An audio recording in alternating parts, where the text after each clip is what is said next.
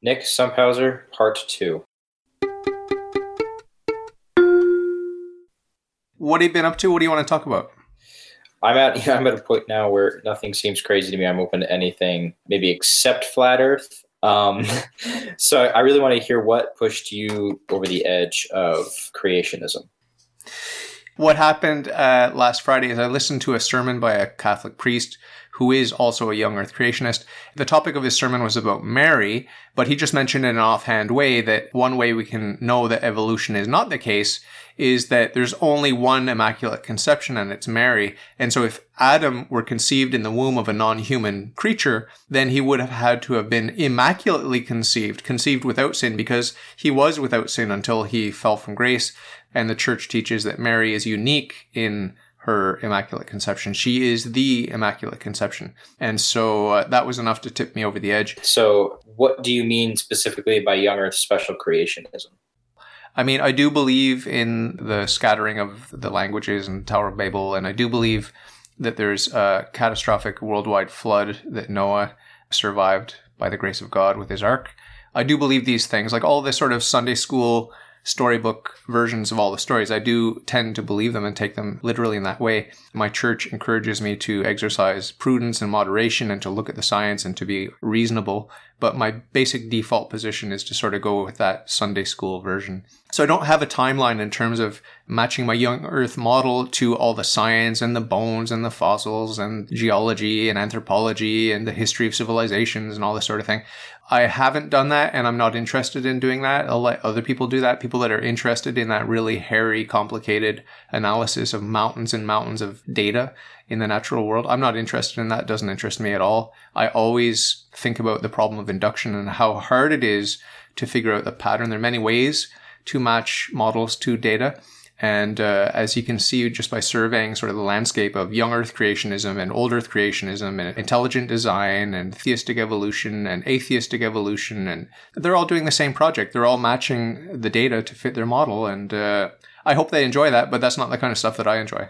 Interesting. So, what distinguishes your method of achieving truth to what you've distinguished as theirs? Well, first of all, I've come to monotheism through solipsism. So I have a deductive approach that brings me from solipsism to monotheism. And if I'm wrong, then I'm not wrong. Because if I'm wrong when I say that I'm not God, then I'm God and God is not wrong. So that means that God is God. So we're back to monotheism. And then from there, it's about, uh, you know, the history of Jesus Christ. Who is he? What claims did he make? What did the Jews prophesy about the Messiah? Is he the Messiah? Yes or no? Was he a Muslim? Yes or no? And then once we're into Christianity, then I examine the authority of the canon of scripture, the authority of the Catholic Church, the sacraments, and everything else. And then I end up being a Roman Catholic. So I have divine revelation. I have an infallible church and an infallible God that gives us the infallible church. And I have dogmas. So you have natural sciences, you have philosophy above that, and above that you have theology, and above theology you have God himself. So my deductive approach, now that I'm in the privileged position of being a Roman Catholic, I can point to the dogmas as absolutely certain, more certain than anything else, more certain than my senses, more certain than my reasoning, more certain than anything else. And I can adapt everything. I can interpret everything, all the data in terms of those dogmas. So the dogmas take precedence for me. I, I think that there is such a um, a peace that you must experience to have that um, framework, that cognitive framework that you can hang your hat on. And I, I, definitely envy that, and I envy you, and I and I do hope to be able to reach that point where navigating this world is not traumatic for me. yeah. Yeah. I was just listening to a couple of lectures on my way to work, on my way from work, and at lunch and uh, I could just feel my spirit soaring. I could feel my soul being uplifted. And it's the same thing when I do spiritual reading.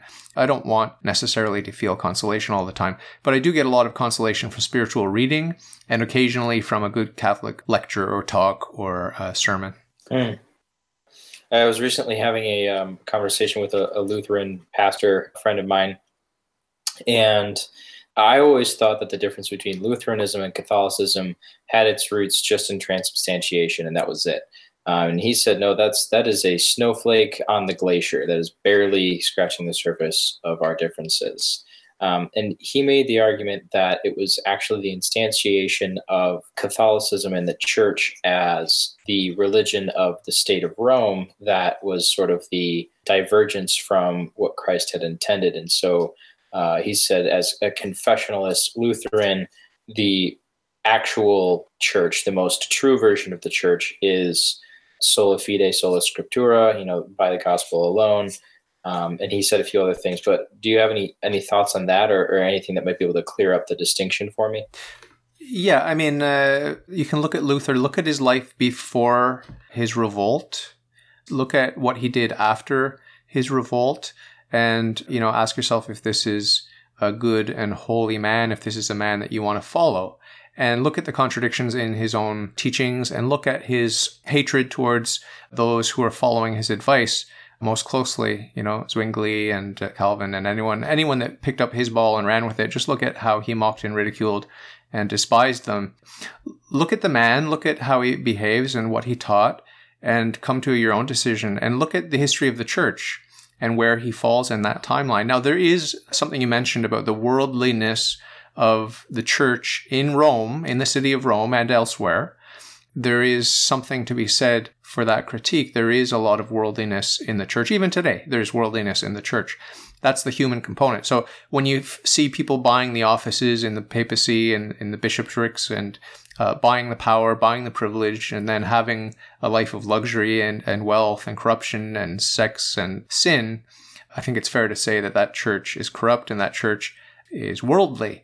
Now, there's a very, very, very important distinction that needs to be made between the use of the word church as pertaining to the members and then the, word, the use of the word church, which is that mystical body of Christ, which is the mystical and spotless bride of Jesus Christ. The church is, by her own definition, a perfect society, meaning that all of the means of salvation are there. And uh, the church, of course, is one holy Catholic and Apostolic, and that holiness is real. It's not just a fancy label. It really is holy because Jesus Christ is holy and Christ and his church are one. This is a deep mystery, as St. Paul said. So we really need to hold in tension the fact that the church is one holy Catholic and Apostolic and that it is at the same time a hospital for sinners. But the way I like to resolve that tension, or at least give a way to distinguish the baby from the bathwater, is to point to the other two components of the church. We don't only have this messy, ugly component in the church militant, we also have the church suffering in purgatory, which is being purified, and then, of course, the church triumphant in heaven, which is fully and completely purified. So there's no excuse really to isolate our vision to the church militant, to point to the pedophile priests, to point to the popes who are rich and vain and uh, perverted in many ways. There's no excuse to focus only on that one third of the church. We need to realize that we are in need of purification. That's why the church is a hospital for sinners, not a museum for saints. And so when we look at purgatory and we look at heaven, we see a three stage process that's enabling us to stand before God because nothing impure can stand before God. I always thought that Catholics and Lutherans were extremely similar, and I guess I think the, the division runs far deeper than I had ever perceived. Yeah, I mean the, the the central issue for me, if you want to have sort of my bullet points on it, the the top bullet point for me is authority. Where do the Lutherans get their authority? Where do they get their canon of scripture? Where do they get their Bible? They got it from the Holy Roman Catholic Church. There's absolutely no way for them to deny that or provide any sort of counter explanation. It's it's just a historical fact. To remain Protestant, it is not a problem of the intellect it's only a problem of the will. It's only because they do not want to become members of the whore of Babylon, which is how they see it, right? They really have a hard time. I think the problem is humility. They have a lack of humility. They're not willing to stoop to be part of something that is so embarrassing. The Holy Roman Catholic Church is very embarrassing here below. Now, you, once you have that humility and once you are dead to self and it's no longer you who live but Christ who lives in you, then that's not a problem. You know, you, you can very easily be subject to mockery and ridicule and scorn by the world and by the Protestants and by everyone else who hates the Catholic Church because you have that pearl of great price and you're willing to suffer and die with Jesus Christ. It's a joy. It's a real joy. Fascinating. I would love to get uh, this pastor on your show. I think I might reach out to him and see if he's interested. His name is Pastor Christopher Toma. Yeah. So Are you like naturally drawn to Lutheranism because of the good music? That's what I think about. I think about uh, Johann Sebastian Bach is one of my favorites, and he was a Lutheran. No, I am. I am not drawn to Lutheranism. I've been more steeled in my atheism over the last uh, several weeks since we've last talked. Um, I've been exploring more, jumping back into the literature and whatnot. And, it, and I don't know if it's just the sources that I've been reading, but I happened. It's it seems that every source and resource that I have uh, experienced thus far has only pushed me further into uh, my atheism, despite them being religious, Christian, or Catholic sources. So I am curious to see where this next year takes me. So I can't remember actually last time we spoke if you touched on some of your anxieties that have to do with mortality and uh, existential angst and this sort of thing. To the extent that you're comfortable talking about it, just talk a little bit about existential angst, please. Yeah, the language that I'm using now is the trauma of being. And I think Freddie Mercury had a great quote. It was, I don't know if he said this in real life or if it was just in the you know the recent film Bohemian Rhapsody, but he said, "Being human is a condition that requires a certain amount of anesthetic," which I, I find to be poignant and a slippery slope. So I, I, try and make sure that you know I don't reach for the anesthetic, though I, I do commiserate with his feelings there. So I am afraid of hell, though I don't believe it exists and that seriously shapes how how I live. I don't engage in casual sex. I try and be chaste. I try and be polite, and a lot of that which was thrown at me has stuck from a young age, and I do still fear hell, despite the intellectual belief not being there. And so I struggle with a fear of death constantly. Um, uh, you know, over email, we've talked about this as well. My experience with uh, high amounts of THC has sort of ripped a hole in my perception of reality, and I'm still working on suturing that back up a little bit day by day. So there's a lot of, of growth and transformation there, and sort of how I see existence and, and reality and the void looking back at me. And I think to anyone who hasn't experienced psychedelics or marijuana that those words probably mean nothing but to those who have they probably understand a little bit of the trauma that can come from staring into the void with the aid of these substances. So i think that i'm better than i've ever been mentally and emotionally but i've also never been where i am at the moment. Uh, i'm in definitely a different terrain and uh, i'm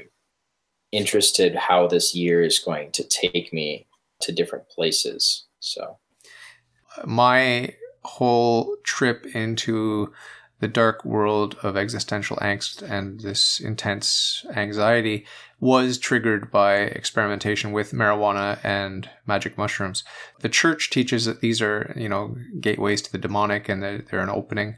And uh, I believe that. Yeah. It's interesting that that you mentioned psilocybin mushrooms, I'm actually planning on incorporating them in the, the journey here of the prodigal because I believe that any discussion of God that is without psychedelia is an anemic discussion. I think that the religions of the world prior to the, the monotheistic religions have, these have always been, you know, an aspect of their ritual, whether it was ayahuasca in Peru or peyote in Mexico and psilocybin in these different places.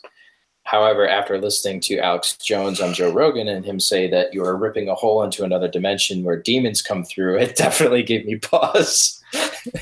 For sure. For sure. I mean, I, I would have to recommend that you stay away from drugs, but um, I would focus on the positive side of what you're going through, which is, you know, um, St. Augustine said that the desire to believe is already belief and the desire to pray is already prayer. Well maybe maybe that's sort of what the mission of this film has to be which is to go through the motions act it out have that desire that genuine desire. Because if i truly am trying to prove myself wrong that that takes the form of having faith having belief. I am trying to do it in a non-religious way so that you know i don't pick a religion and then go for it. I'm trying to do it in more of just a, you know, focus on the entity of God and move toward that. And then the religion will come second. But uh, do you have any advice for me if I were to, you know, follow a, a sticky note checklist of pursuing a belief in God, what would be a couple of the things that would be on there? My first intuition tells me focus on your death. Think about the fact that you could die at any moment. You don't know how you're going to die. You don't know when you're going to die. Think about the futility of life and think about the vanity of life. Think about judgment and think about your sinfulness and your unworthiness and think about how ungrateful you are to the God who created you out of nothing and gave you the freedom to choose good or evil and how you chose evil many times. And you're not in a state of grace you're in a state of sin. So if you die you go to hell. So you have to think about that. And on the more intellectual side i would just think about the fact that you exist. Are you the source of your own existence? Yes or no? Am i existence itself? Is my essence existence? Think about that. Think just turn it over in your mind. You know in the worst case scenario by meditating on the fact of your existence the bare fact of your existence you know, the worst case scenario, you end up some sort of uh, Buddhist. Uh, but uh, you have dabbled in Buddhism, no? Oh, very much, yeah. And it's interesting you mentioned that. So for the last several weeks since we've talked, I've been experiencing what you outlined there. It's called ego death. I've been experiencing that as I'm falling asleep at night, where there's no longer a nick there. It's similar to what I experienced when I was high out of my mind on THC, where I'm just looking into the void, and there is only there is only being. There is no more nick and that's been inexplicable. I'm not really sure what's going on there. Mm. Not not a very pleasant experience. I know what it's like. Um, I don't know if you've seen that movie by Kubrick, uh, 2001. Yes. I'm not a fan, but I think there's some sort of black obelisk or something. Do you remember that? Yes. Okay. Well, there was something like that. That was a sort of image about what I am, like as God. Like when I was a solipsist, I was God, and I was just this if you can picture black on black. So I was the black sort of obelisk in a black space. And of course, there's no space, and no time. There's just the raw fact of my being. But it's sort of like this black on black image where I can't see anything, but I have this impression that I'm an oblong, sort of rectangular shaped, really solid, dense piece of metal or ebony or whatever it is. And uh, after coming to God, I realized that there's some sort of symbolic value to this rigid body that's like of a certain length, width, and breadth. The notion of a ruler, you know, we can think about a ruler in two senses. One, like the school teacher gives you a ruler to draw straight lines with, and it's a standard of measurement, right? And there's that idea of rectitudinal, uh, you know, righteousness is built into that straight line. And then on the other hand of ruler, there's that idea of a ruler, one who rules, one who is the king. So we have the standard the standard of measurement, the standard of righteousness, the standard of straightforwardness, the standard of truth, the standard of morality. And um, we also have that notion of a ruler, someone that's sovereign. When I was a hard solipsist, it was very bleak, it was very black, and it was very lonely, very, very lonely, and not a nice place to be. But even in the depths of that darkness, there was this notion of a ruler, of a standard, basically of a sovereign king. And uh, I was not happy being that king and I was very, very, very happy when I was able to cede my place and to give that to the one true God. Now, the one true God, as it happens, is triune. So he's not lonely. He's not a black ruler sitting in a black universe. He is full of life and love and peace and joy and happiness and everything else, right? So it really is a night and day situation where now I have the sun shining on me, the glory and the joy and the life of the Trinity, and uh, it's wonderful. And I'm going to enter into that, and I'll be discovering that for all of eternity, if God willing, I make it to heaven. It does sound like a beautiful picture, man. It does. That black rectangle in the dark sky does that resonate with you at all? no, no, no, not not quite. I would say this is more of just an experience of, of raw terror at the awareness of existence, you know, where you're just coming to terms with your own existence and that you are not, I guess, in, in the black on black example, there is no difference between me and existence. There is only existence. And that, you know, when I experienced that, it's sort of like if I had to pick some sort of religious type thing, maybe it'd be pantheist, you know, which is the hippiest of all of them. But it's, I sort of do understand that having experienced it, like there is truly no difference between Nick and anything else because Nick is an illusion. There is only existence. Hmm. And I I wanted to know sort of how much stock do you put in the sensation of being convinced? Yeah, I don't trust myself. This is one of the central teachings of the Catholic Church is that you should not trust any human being ever, not even the Pope. But you know, you can sort of trust those who admit that they're not trustworthy. You can trust those who do not point to themselves, but who point to the example of the saints or the example of Jesus Christ. And if one of my favorite images of the church is just a series of people pointing to those who are just a little bit higher up on the hierarchy. And I'm not speaking about the hierarchy in terms of deacon, priest, bishop, cardinal, and pope. I'm talking in terms of the hierarchy of holiness. So you could have a, a pope who is a miserable sinner who is pointing up to a child who is a holy and faithful Catholic, right? So you could have that sort of hierarchy where on one hierarchy, the Pope is higher, but on another hierarchy, the, the one that I'm talking about, the Pope is lower than even a child with a simple faith in God. So, um, there's a sort of comfort that I take in that chain of holiness and the hierarchy and the intermediaries and the fact that we have saints of all different degrees and levels. And certainly I place myself at the lowest echelon of the, that hierarchy of holiness, but it's comforting having all those uh, in between me and God Almighty because it can be very overwhelming to uh, put you in the position of, a, for example, a Muslim. A good Muslim sees God as completely transcendent. There's absolutely no way that God will come down onto earth and to have sort of bridge that gap. You have to just resign yourself to the fact that He's the boss. He's up in the sky. It, it's His way or the highway. And uh, we can't discern His ways. We just need to go with His arbitrary will. And He's a little bit of a dictator, very distant, very cold, and He's certainly not a father. So I want you to connect, uh, if possible, to that sort of chain uh, is very human, and God Himself chose to take on our flesh and to be human in all things but sin. But uh, to wrap up this part two episode, can you talk to the listeners about something you're excited about, something positive? Just talk to us about the very short term future for you, for yourself. Sure. Well, I think um, I'll talk about probably the most transformative book that I've ever read. I just finished it since the time that we talked last, I, I read it. It was a 1,200 page book called Atlas Shrugged by Ayn Rand. And I think that the objectivist philosophy is the closest thing to religion that I could possibly adhere to. And then this has had a, a very positive impact on my life, and I can see it having a compounding interest over the years. And the central tenet is this I swear by my life and my love of it that I will never live for the sake of another man, nor ask another man to live for mine.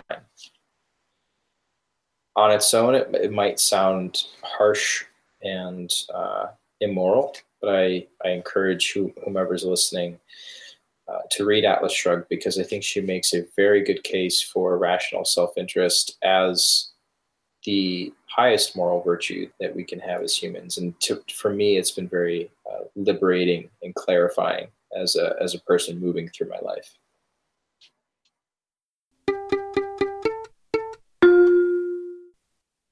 If you like your worldview, if you think it's swell, if you got some questions, ask me and I'll tell. All you got to do is ask. All you got to do is